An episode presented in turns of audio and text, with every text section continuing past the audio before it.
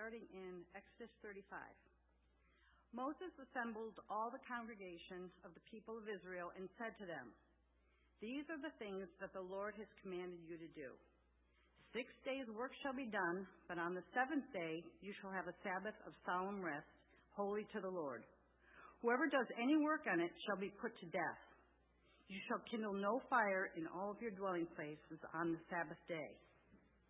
Moses said to all the congregation of the people of Israel, this is the thing that the Lord has commanded. Take from among you a contribution to the Lord.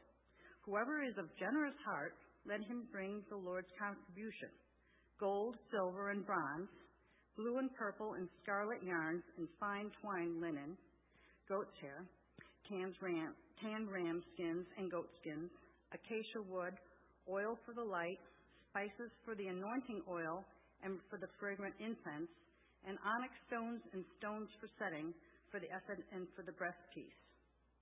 Let every skillful craftsman among you come and make all that the Lord has commanded the tabernacle, its tent and its coverings, its hooks and its frames, its bars, its pillars and its bases, the ark with its poles, the mercy seat, and the veil of the screen, the table with its poles and all its utensils, and the bread of the presence, the lampstand also for the light, with its utensils and its lamps, and the oil for the light, and the altar of incense with its poles, and the anointing oil, and the fragrant incense, and the screen for the door at the door of the tabernacle.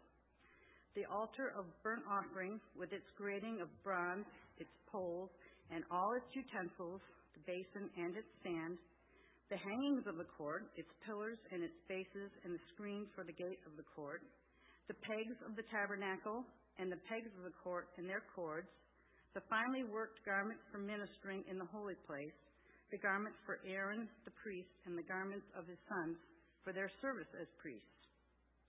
Then all the congregation of the people of Israel departed from the presence of Moses. And they came, everyone whose heart stirred him, and everyone whose spirit moved him, and brought the Lord's contribution to be used for the tent of meeting and for all its service and for the holy garments. So they came, both men and women. All who were of willing heart brought brooches and earrings and signet rings and armlets, all sorts of gold objects, every man dedicating an offering of gold to the Lord. And everyone who possessed blue or purple or scarlet yarns or fine linen or goat's hair or tanned ram skins or goat skins brought them. Everyone who could make a contribution of silver or bronze brought it as the Lord's contribution. And everyone who possessed acacia wood of any use in the work brought it. And every skillful woman spun with her hands. And they all brought what they had spun in blue and purple and scarlet yarns and fine twined linen. All the women whose hearts stirred them to use their skill spun the goat's hair. And the leaders brought onyx stones and stones to be set for the ephod and for the breastpiece, and spices and oil for the lights, and for the anointing oil, and for the fragrant incense. All the men and women, the people of Israel, whose heart moved them to bring anything for the work that the Lord had commanded by Moses to be done, brought it as a free offering, free will offering to the Lord. And then skipping to Exodus 40, verse 33.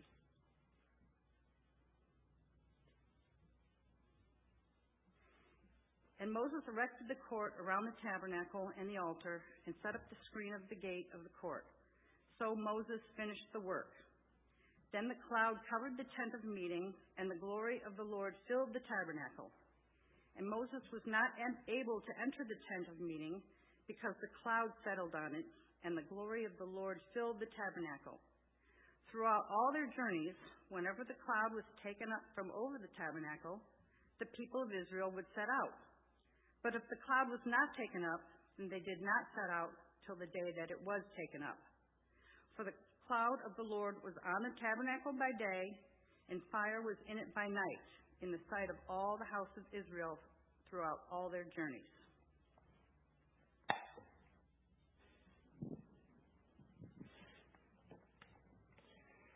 You know, we've all been confronted with those dreaded words at one time or another some assembly required.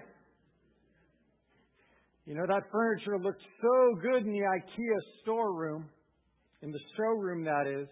But then you get it home and some assembly required. And it's terrifying because you wonder, when I'm done, is it going to look like it should look? Or, or, whatever I'm putting together, is it going to work the way it should? You know, my, my personal problem is some reassembly required. You know, when something in my house breaks, I have no problem taking it apart to try to figure out exactly what's broken and what's not working right. The problem is, uh, you know, like for example, two two winters ago, there I was in my garage in the middle of winter, and my snowblower hadn't been working right, and there it is disassembled across the floor. And I said, I wonder when I'm done with this, if this is going to work. When I've got it assembled, is it going to look and operate the way that it's supposed to. And, and so you approach the assembly process with some anticipation, but also some anxiety. And I imagine that Israel was the same way. They've come to assemble the tabernacle. And they probably approached the project with anticipation, but also with anxiety.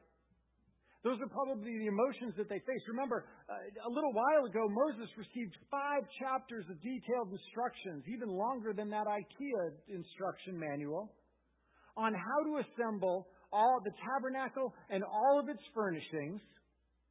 And now we find five chapters of them actually assembling it. And I'm sure that as they assembled it, there was both anticipation of it finally being done, but some anxiety.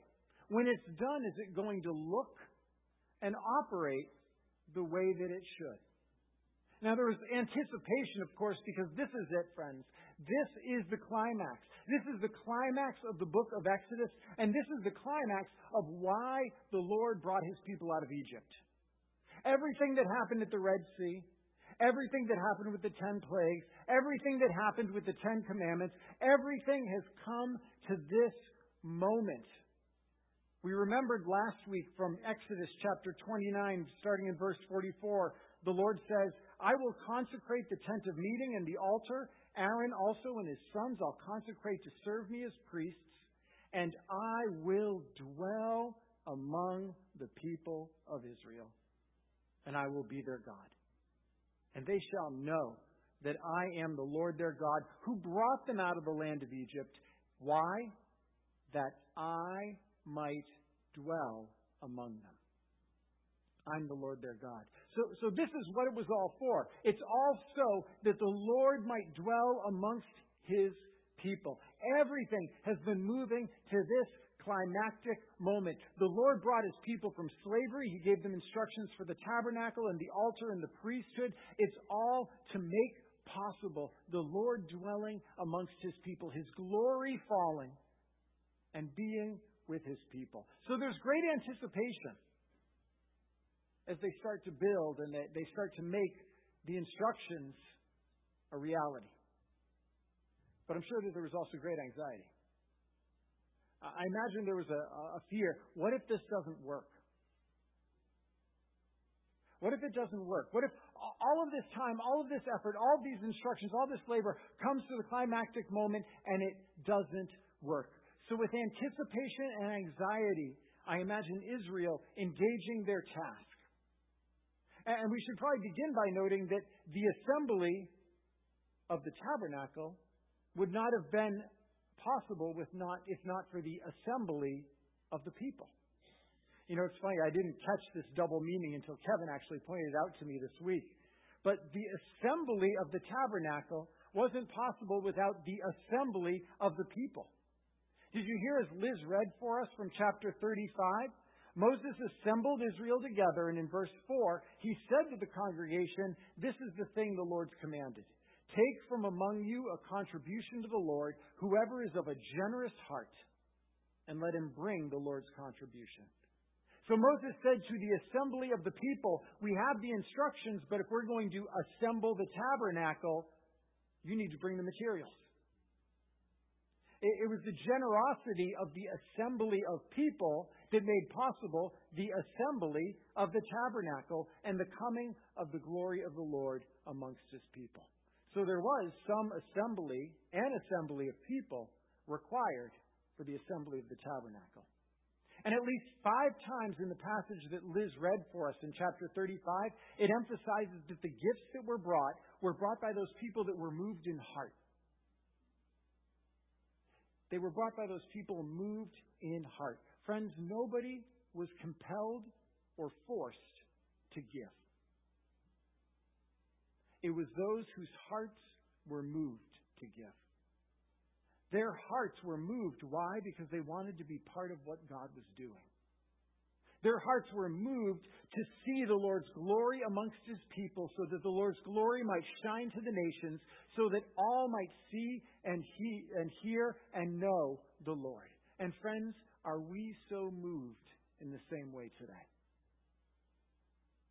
Giving is a grace. Giving is a grace. The Lord is not going to force you or me to give of our talent or our time or our treasure, but we're invited to give. We are invited to give to the Lord to be part of what He's doing. Then and now to give is to join with making the Lord's glory visible to the world. Friends, we give generously of our time, our talents, and our treasures so that we can share in the joy of being part of what God's doing, to see His glory manifest to others. So to withhold is to miss out on being part of what God is doing. Church, is your heart moved to be part of the glory being manifest amongst His people here at Chestnut Street Baptist? Is your heart moved to be part of God's glory being seen in Camden and in Midcoast, Maine? Will you give generously of your time and your treasure and your talents that we might participate together in what God is doing here so that we can share in the joy of what He's doing? Because there's some assembly required. The assembly of God's people must give generously so that God's glory would be seen amongst us and be seen in this world. Generosity is not a mandate. Church, it's an invitation. It's an invitation to you and to me. An opportunity to join with what God is doing and to share in His glory and to share in the joy. So, friends, how will you give? How will you be part of what God is doing? Through these five chapters, Israel creates and assembles the structure and the furnishings of the tabernacle. And, as they do, there's that anticipation and that anxiety. They're, they're building, the people have brought together the materials now, and now they're actually making it. They're building it. They're putting it together. But, but is it going to work? Is it going to work?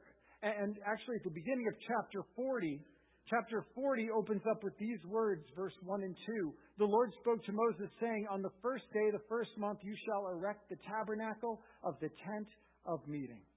Friends, the first day of the first month was to the day the one year anniversary of Israel's exodus from Egypt. Do you remember when he brought them out of Egypt? He said, This day shall be to you the first day of a new year which means one year later, one year to the day after delivering them from slavery, they build the tabernacle. There's a clear connection between Israel's exodus and the building of the tabernacle because he says, This is why I brought you out. I brought you out so that I could dwell amongst you, so that you could be my people, I could be your God, so that my glory would dwell amongst you, so that the nations might see my glory amongst you, and they might know that you are my people, and I am your God. And everything now has been prepared. Here in chapter 40, everything's been prepared. The fabrics are woven and sewn. The metals are fashioned and shaped. The woods are cut and connected. It, now is the time for the final assembly of the tabernacle. But friends, will it work? Will God's glory come and dwell amongst his people? And in this final chapter, in, in chapter 40, as every piece comes into place, there's kind of anticipation that's building will the Lord come down in glory. In chapter 40, verses 9 through 11, he commands the consecration of the tabernacle and all its furnishings to anoint them with oil, and that all happens, but the glory doesn't yet fall. And then in verses 12 through 15, it's the same consecration by washing and then anointing them with oil for the priests. And it happens, but God's glory does not yet fall. And then verses 19 through 20, the, the structure of the tent is set up, its bases are laid, the frames are set up, the poles and pillars are all put in place, but the glory of the Lord still does not yet fall. And in verses 20 and 21, the Ark of the Covenant, containing the ten words or the ten commandments, is placed within the Holy of Holies. And on that ark is the mercy seat where the blood of sacrifices will be sprinkled for the atonement of Israel's sins. The mercy seat was said to be God's throne from where he ruled in majesty. This is the most important piece of the tabernacle, put into the most important place in the tabernacle, and it's all put there, but God's glory still does not yet fall and verses 23 and 24, the bread of the presence is set out. It's an offering for the Lord and a reminder of God's provision for his people. It's, it's a table. It's a sign of the fellowship, of the communion that exists between the Lord and his people. And it's set up and set out, but still God's glory does not fall. And verse 24 and 25, they set out the lampstand. The lampstand with all of its buds and its blossoms. It looks like the tree of life. It was a reminder both of the creation and of God's redemption. It shined the light of creation and the light of God's redemption, and it was set out. But, friends, still the light of God's glory did not yet fall upon that place. And verses 26 and 27, the altar of incense, an altar of prayer where intercession, where prayers would rise up to the Lord like the smoke of the incense, was set up. But still God's glory didn't fall. And verse 29 talks about the setting up of the altar of burnt offerings. This was the place where the atonement would be made, where the sacrifices would be offered to the Lord. The altar was raised, and it says sacrifices began, but still the glory of the Lord did not yet fall. And verses 30 to 32 show the setting up of the basin a basin where the, the priest could wash, and it symbolized the cleansing power of the Lord and the purity that was required for his service. And it was all set up, but still the glory of the Lord did not fall. And then, verse 33, the curtain that separated the tabernacle from the rest of the camp was set up. It, it separated the holy God from the unholiness of his people outside. But, friends, also, there's a note that there was an entrance made because it was always intended that there be a way for God's people to come in and to meet with God. And the curtain was set up in verse 33, and it offered the concluding statement that Liz read for us today. So Moses finished the work. So Moses finished the work. Assembly required, assembly accomplished. Everything's beautiful. Everything's complete. Everything is finished. And the only thing that's missing is the presence of the Lord. The only thing missing is the presence of the Lord. And, church, let's never live like the tabernacle right then. Everything was set up, everything was assembled, everything was orderly, but God's presence was absent. Friends, it's too easy to just go through the motions. It's too easy to just do the right things and say the right words. It's too easy just to look assembled and together, and yet for the Lord to be absent. That's why I love the declaration of the song that Jacob chose for us today. There must be more than this. O breath of God, come breathe within. There must be more than this. Spirit of God, we wait for you. Israel waits for the Spirit of God, for the glory of God to fall. Because the tabernacle is assembled, everything's in place, everything looks beautiful, but there must be more. And friends, then it happens. It happens. The anticipation becomes actuality, the faith becomes sight, and the glory of the Lord falls. Verses 34 and 35. Then the cloud covered the tent of meeting. The glory of the Lord filled the tabernacle. Moses was not able to enter the tent of meeting because the cloud settled on it, and the glory of the Lord filled the tabernacle. I mean, as if to assure those that couldn't believe it, it says it twice in these verses. The glory of the Lord filled the tabernacle. It's real. It happens. Some assembly required, but now the actuality of the Lord's glory is amongst the assembly of his people. The glory of the Lord is among his people. The glory of the Lord, it says, will lead his people. In verse 38, throughout all their journeys, the glory of the Lord will lead his people. This is it. This is the finality. This is the climax of the book of Exodus. But even with that, there's a problem. I don't know if you heard the problem. It was in verse 35.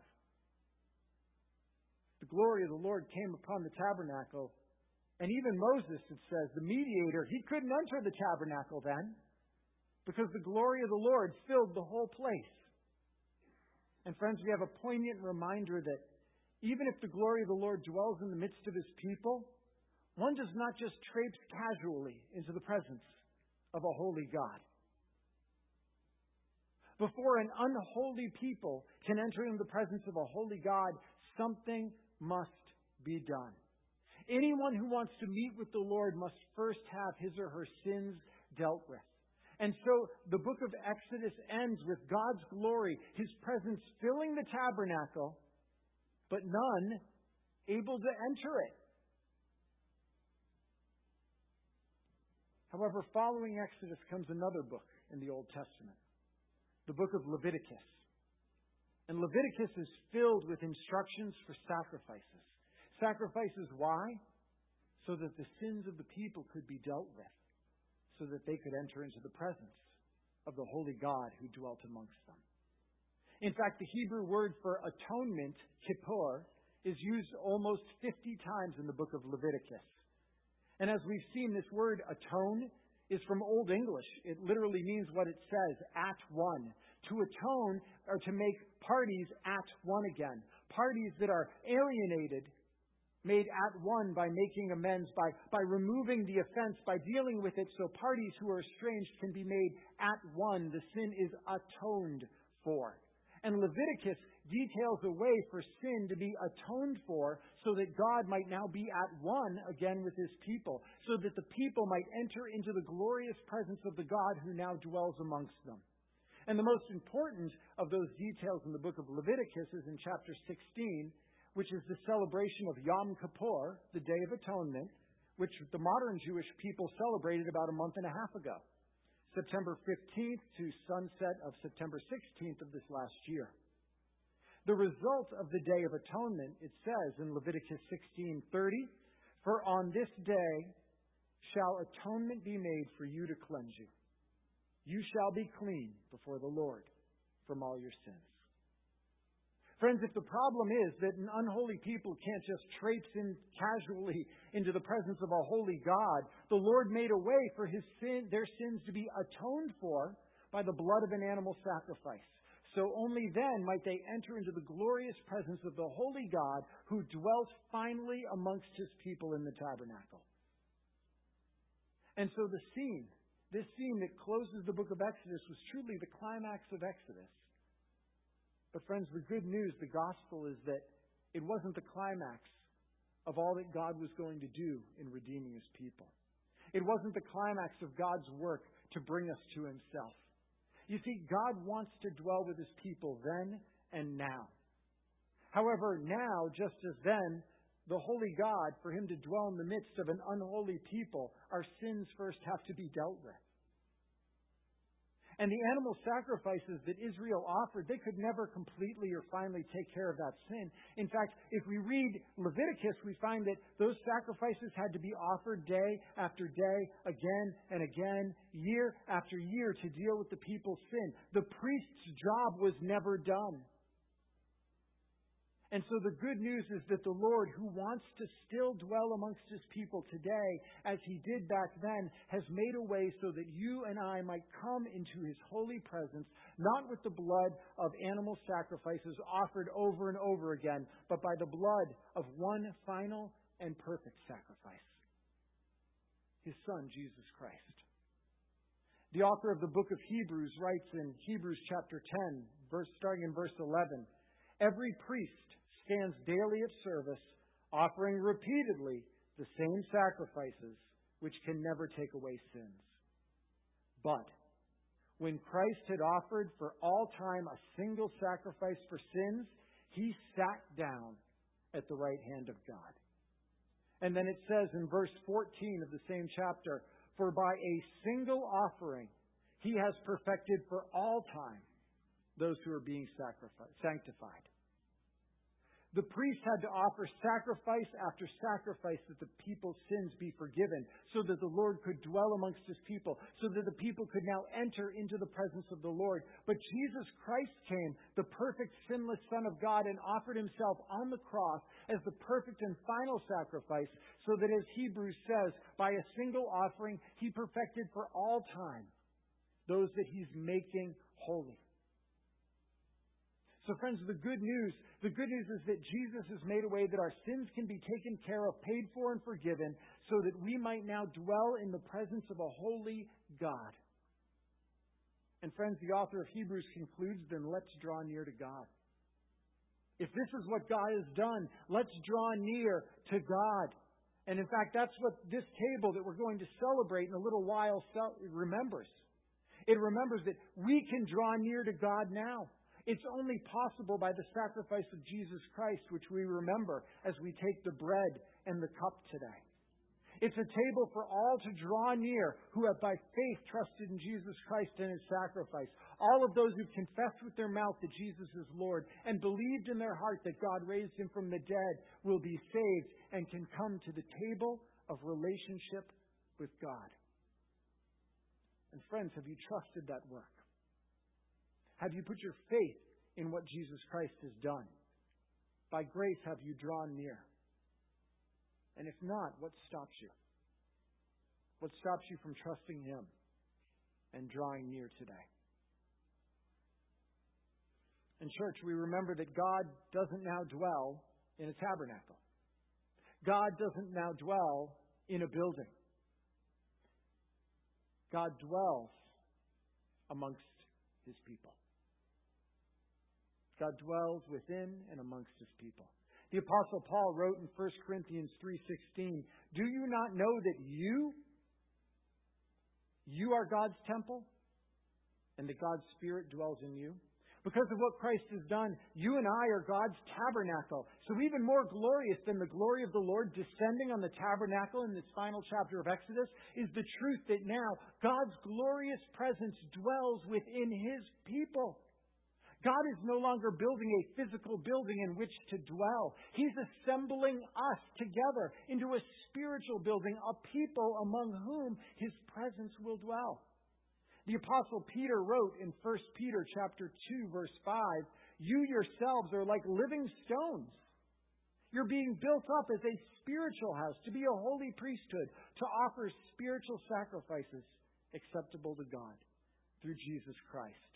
Friends, we now are being assembled, put together to be a people among whom God's glorious presence might dwell. There is some assembly required, and the Lord is assembling us together so that he might dwell in the presence of his people. And more than that, church, the Lord is assembling and reassembling each one of us as he does so, isn't he? You see, with the tabernacle, there was some assembly required to prepare it for the Lord's glory, but now, today, the Lord's glory within us is reassembling us. It's preparing us. It's making us more like Christ. The apostle Paul wrote something incredible in 2 Corinthians chapter 3. In 2 Corinthians 3:18 he says, "And we with unveiled faces behold the glory of the Lord, are being transformed into the same image from one degree of glory to another." For this comes from the Lord who is Spirit. He says, We behold the glory of the Lord. We're being transformed into his image. Friends, we are being changed by the glory of the Lord amongst us. As we dwell in his presence, as we see his glory, we are being changed. It's what we sang today. As we gaze on your kingly brightness, so our faces display your likeness. We're ever changing from glory to glory, and mirrored here May our lives tell your story. Shine on me. Friends, as His glory is within us and dwells amongst us, He is changing us so that we better reflect Jesus Christ, to the world. Israel had to make the tabernacle holy for the glory of the Lord to descend, but now the glory of the Lord within us is making us holy. The presence of the Lord is transforming us, cleansing us, making us holy, making us new. Because you know that in your life, just as in my life, there's always some more assembly required. Every one of us is a work in progress. There's always sin to be overcome, habits to be broken, attitudes to be changed, confession to be made, actions to be taken, and the glorious presence of the Lord within us is assembling and reassembling us to better reflect the image of Christ. So that Christ would be seen in us and Christ would be seen through us. So, friends, the ending of the book of Exodus, the tabernacle assembled, the glorious presence of the Lord now among us, it points us to an even greater truth, to, an to even better news. It points us to the glorious presence of Jesus today, assembling his people to be reassembled and to better reflect his glory to the world. The Lord has drawn near his people, and he has made a way that his people might now draw near to him. So, friends, have you seen his glory? Have you trusted the work of Jesus Christ? Are you being assembled to his people and with his people as part of the church? Are you being transformed and reassembled by his glory so that the world sees Christ in you and through you? Because the Lord desires to dwell amongst His people, and He's made a way that you and I can draw near and be forgiven and transformed now by His presence. Friends, how do you need to draw near to Him by grace today?